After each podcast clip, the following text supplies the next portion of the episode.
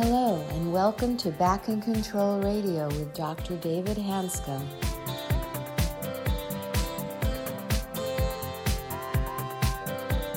Hello, everybody, and welcome to another episode of Back in Control Radio with Dr. David Hanscom.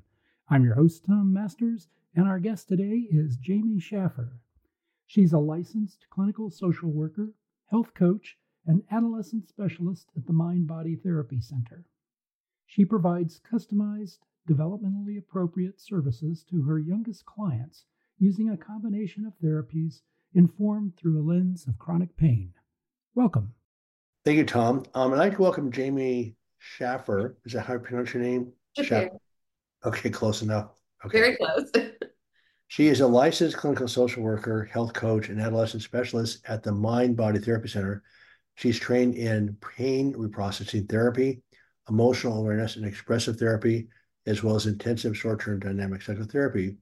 She pulls from her breadth of training and clinical experience to tailor and provide her youngest clients developmentally appropriate services through a chronic pain-informed lens.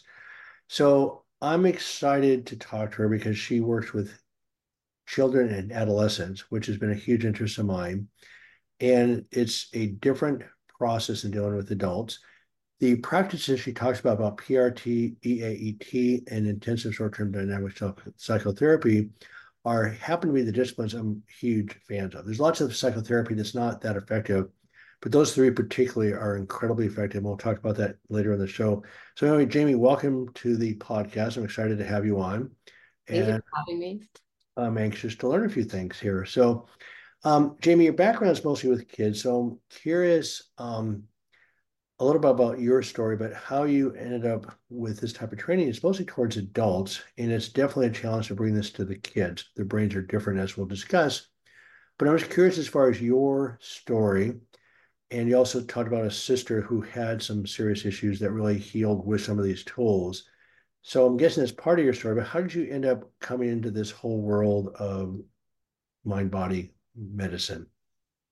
Yeah, thank you. That's that's such a great question. So I've always been really interested in non-pharmacological interventions for for anxiety and for pain. I watched my sister go from doctor to doctor to doctor, and my mom really tirelessly um, looking for multiple consults and then coming to the conclusion, oh, it seems like the only thing that she could do was have surgery. And it was this really heartbreaking conclusion that my mom came to and that my sister came to. And she had been involved in dance for so long, and she was this star gymnast, and she would always um, rate better than me at gymnastics meets. She was just this really active kid that had chronic pain tear away from her all of these things that she valued. And then the surgery wasn't even successful. And you know, ask you how old was she was when she started with her back pain? Yeah. So she was she was an adolescent. She was on the younger end. Right. Around 10 years old when she started with her pain. And and you know, it was it was this experience of going from so active to feeling so disempowered and being told you can't be active. You absolutely can't be active. You have to give up all of these things that you love and it led to so much worry and so much avoidance and it made her world smaller and smaller and smaller. Right and how old was when how old was she when she had the surgery? Yeah she was around like um i say she was 14 or 15 okay. So this is probably a different podcast because this is actually the reason i quit my practice. Mm-hmm. so i'm guessing she had what's called a spondylolisthesis is that correct? So she, she had, she had a microdiscectomy Oh, that was mm-hmm. how, how it started? Okay, interesting. Anyway, that's a different topic, but, but that's been one of my missions in life is that we, doctors don't talk to patients. We actually make anxiety worse. And as you know, with my work, anxiety is the pain, it's just a physiological state, not psychological. And so, what we do in medicine, we don't give patients the time. We don't talk to them. We don't explain things to them. We don't teach them how to calm the nervous systems and we jump into procedures, and this one may have been appropriate. I can't really comment on that. But in general, even if the surgery is appropriate, unless your patients feel safe with their physician or clinician, whatever field they're in, nothing else works. And so that's a huge topic that we may talk about sometime in the future. But with your, and as you told me, she's doing much better now using the principles you have also used. How, how old is she now? Yeah, she's in her 30s and she'll bike to work now. Okay. And so she, so as far as your journey, how you became introduced to these mind body principles, how did that happen? Yeah, so I was looking to make the shift from from working in in fundraising and grant writing for over a decade and actually working with with adolescent youth groups simultaneously. A lot of the fundraising was for was for adolescent youth groups. And I wanted to make the shift to private practice. And Daniel opened up his practice. And so I applied for a position for his practice and he hired me. And that's really how I made the shift. Right. But what tweaked your interest? Why you're working with kids and yeah. something tweaked your interest to pursue a different path? Absolutely. So I, I feel like so many of the modalities, all of these evidence-based practices, pain reprocessing therapy, emotional awareness and expression therapy, intensive short-term dynamic psychotherapy, they are so incredibly powerful. And really, a lot of them, a lot of the components are geared towards adults. But I believe sorry, geared towards what?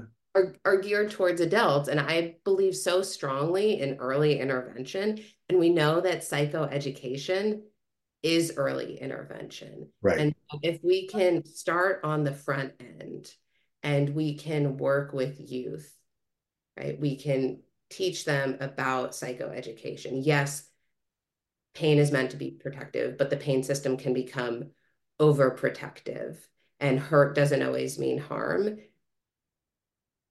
Right. Then I think that we can have less youth potentially in chronic pain Right. So let me back up for a second. So we went through those three things pretty quickly. So just to be clear, can you explain pain reprocessing therapy compared mm-hmm. to emotional awareness and expression therapy, as well as intensive short-term dynamic psychotherapy? They have some common roots.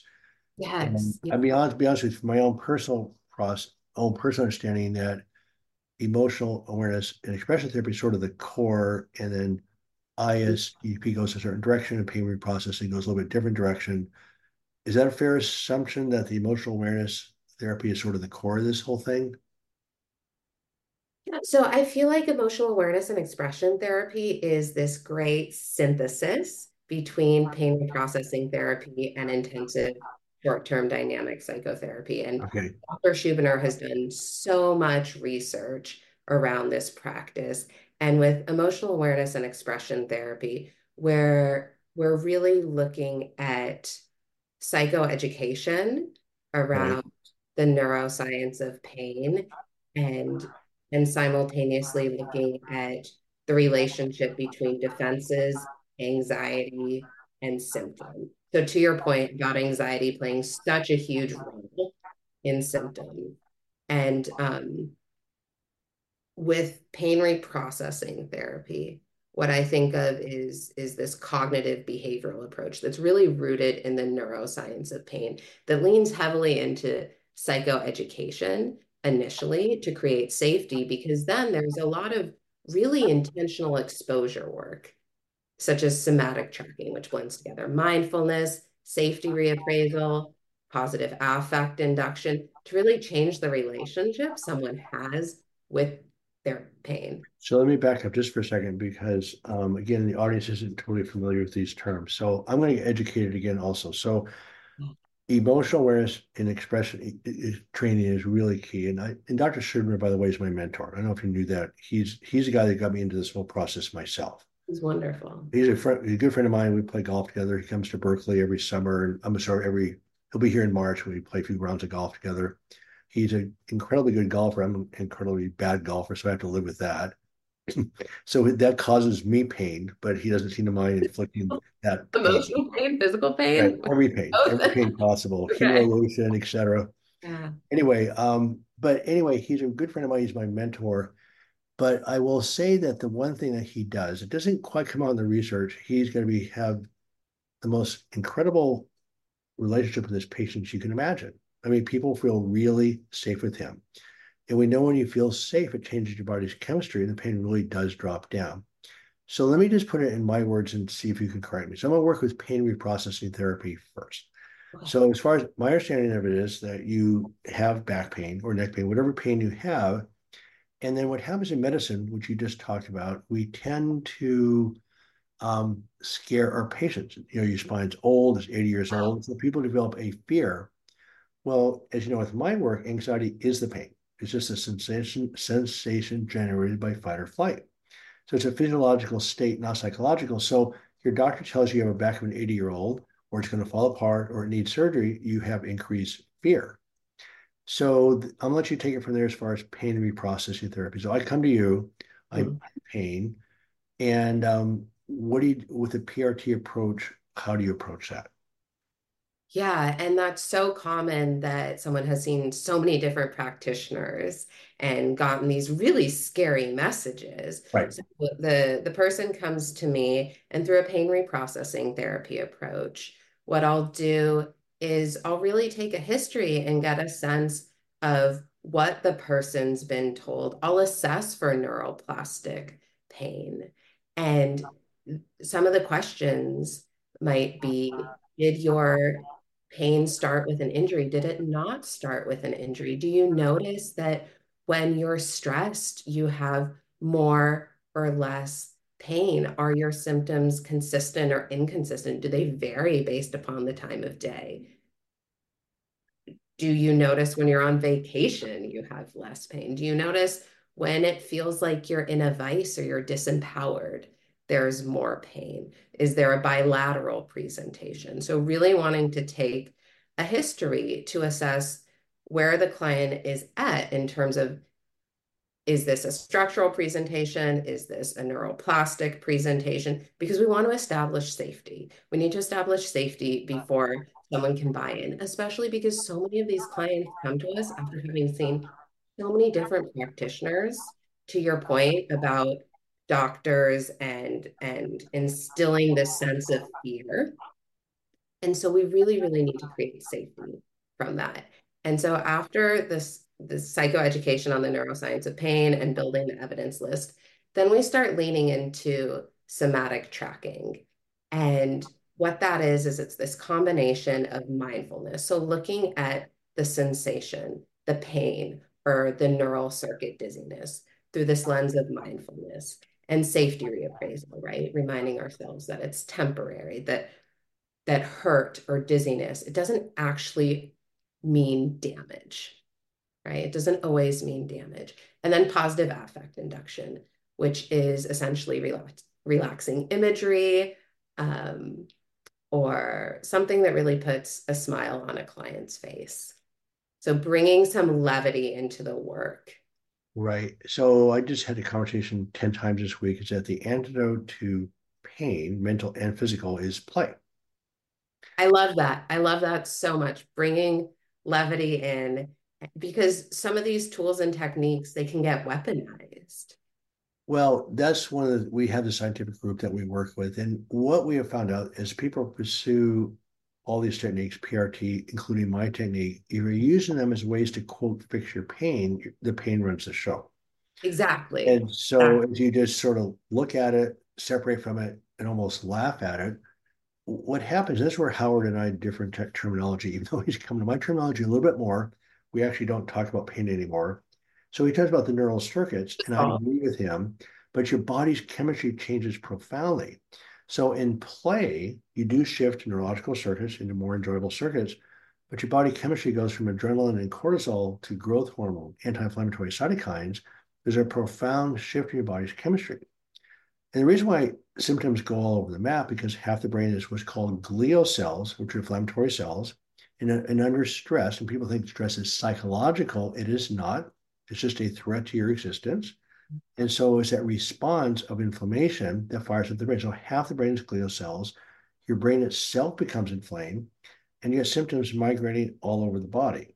So Howard and I think the same thing. It's basically neural circuitry. I look more physiology. He looks more electricity, basically. But the bottom line is, as you calm down with reassurance, psychoeducation, somatic tracking, um, the body chemistry changes dramatically. The pain really does disappear. It's remarkable. I'm sure you see a lot of that.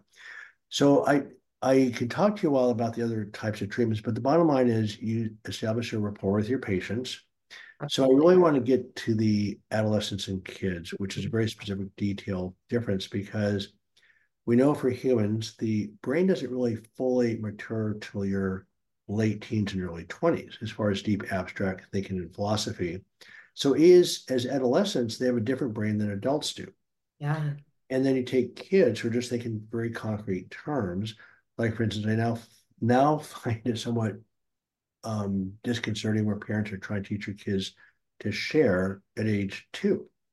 There's no place for that to land. Good luck.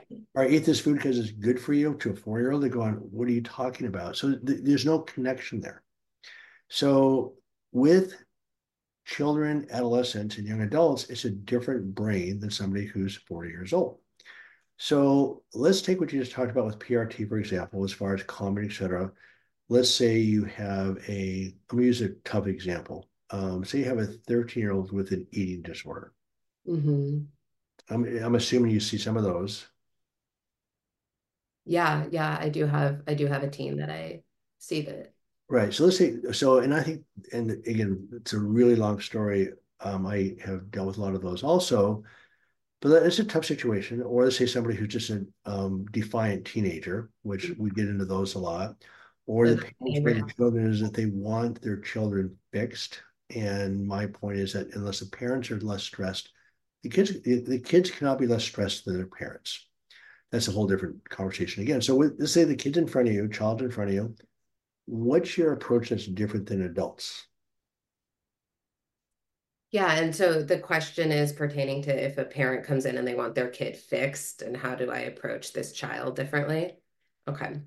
So with teenagers, I have two consults initially before I even decide whether to take on the client or not. So I'll talk to the parent and I will talk to the teenager. And I I have pretty strong boundaries. So unless the teenager is a threat to themselves or others, I think that it's really important to establish um, strong clinical boundaries so that I can help establish safety for this teen to even open up to me. And what I do is I really tailor the the psychoeducation, the neuroscience of pain or neural circuit dizziness to to the kid that I'm working with, to the teen that I'm working with, based upon their age. And there are times where parents have asked questions about what's happening. And so before I answer those questions, right, like I need to talk to my client. I I work for this teen. So I need to talk to them and get a sense of, hey, I got this email. What do you feel comfortable sharing? Do you not feel comfortable sharing? Sometimes that might mean um, a parent coming in towards the tail end of session and just kind of processing what's going on.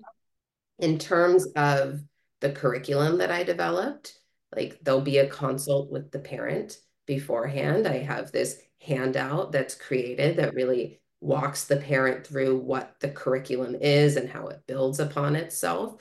But I think that it's really important to have strong clinical boundaries because ultimately the child or or the teen is my client and so yes chronic pain, neural circuit dizziness, it impacts the family system. And I do think that there's room for conversation. And I'm happy to make recommendations to parents. And I love working collaboratively.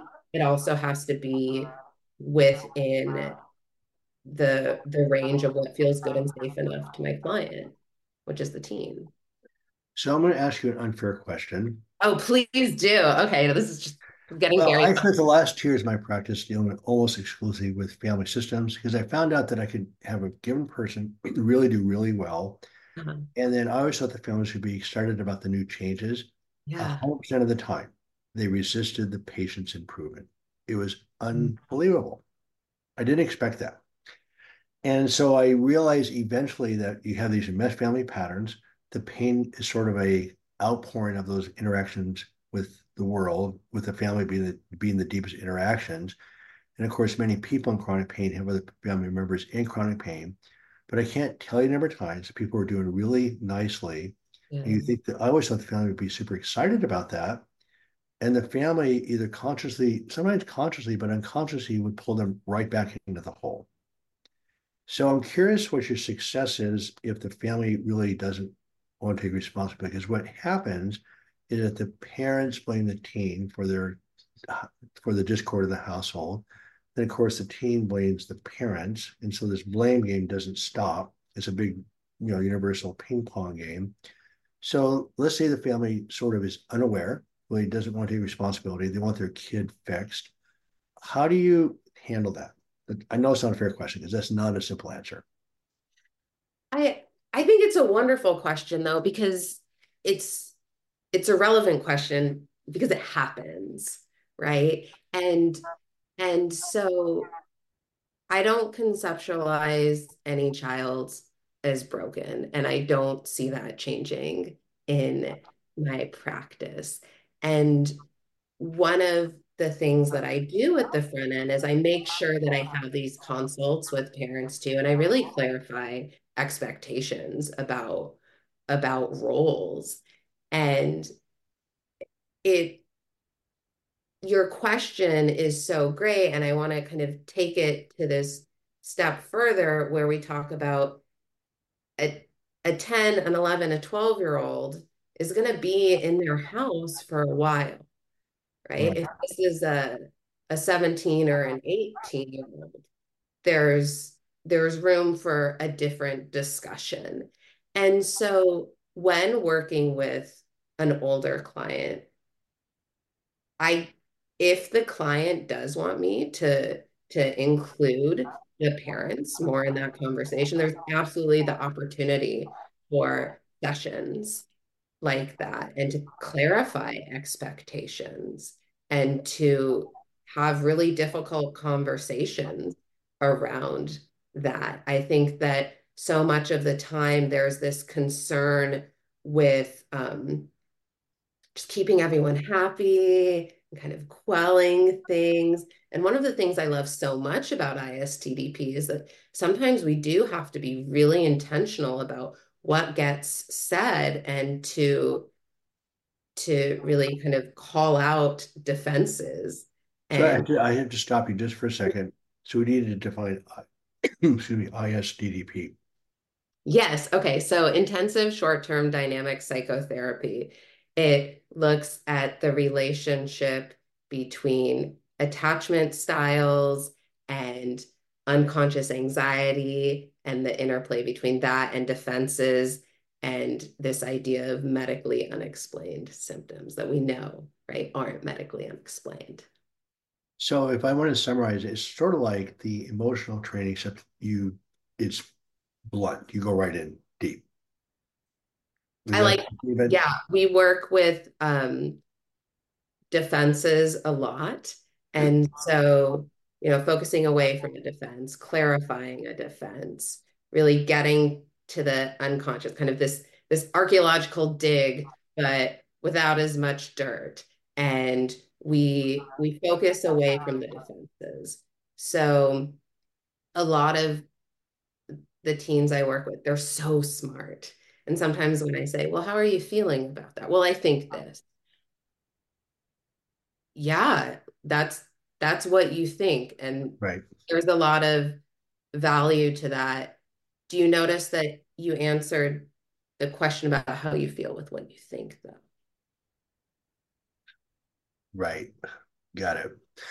So this podcast went by very quickly. There's a lot more we're going to talk about in the second podcast. So I'd like to just back up for a second. In the next podcast, we'll talk about a little bit more what you have to offer on a practical basis. We actually could talk a very long time. So I'm excited from my perspective. I'm very excited that you've taken my three basic favorite tools for this the PRT, the emotional therapy, the ISDP. These are very powerful tools. and it's a lot different than fixing and solving. It's about letting go and moving forward. And they're very effective. So I'm impressed you do all three, and I'm impressed you work with adolescents. So could you briefly tell us how to access your services? And we'll put them on the we'll put those on the uh, show notes. Yeah, absolutely. So I can be reached at Jamie at mindbodytherapycenter.org, J A M I E. And um, that's the easiest way to reach me. Just reach out to me directly. We also have a contact us form and I have a online youth group coming up in March. So if you go onto the Mind Body Therapy Center website, you can sign up. So is this your is the center something you started or you work for them or is this your practice? What what is the Mind Body Center? Yeah, the Mind Body Therapy Center was started by Daniel Lyman, who's absolutely oh, okay, no, Daniel. wonderful. Yes, I'm I'm right. I thank my lucky stars. I get to work with him, right? right?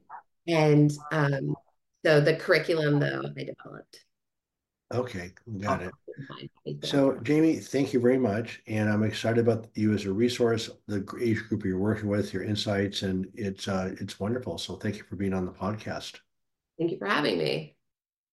I'd like to thank our guest, Jamie Shafir, for being on the show today and sharing her career journey through mind body medicine and discussing the unique insights she's gained in working with adolescent clients.